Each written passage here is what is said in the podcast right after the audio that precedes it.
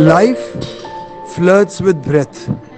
Oxygen flirts with life force.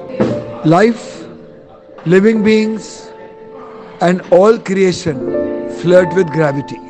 Moon flirts with oceans. Tides flirt with time.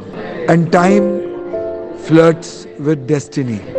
Flirting is an ongoing process where each one of us, in our different circles of life, in our playfulness, we flirt. And this is healthy flirting.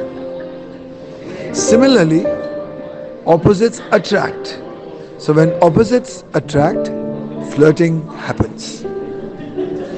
Flirting is a natural way of playing mischief, trying to draw attention and trying to get more attractive in behavior, in your demeanor, so that not just you draw attention, but make people invest time with you. For most people, flirting ends there.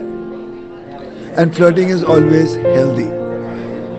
Flirting makes you younger, keeps you younger, and also stalls your aging and makes you more and more youthful, full of joy.